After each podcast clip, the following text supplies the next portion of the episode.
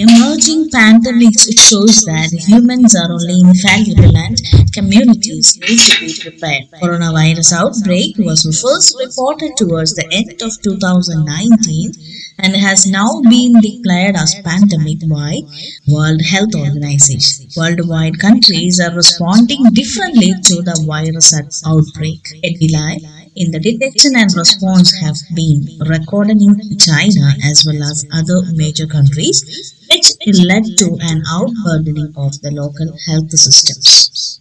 On the other hand, some of the other nations have put in place effective strategies to contain the infection and have recorded a very low number of cases since the beginning of the pandemic.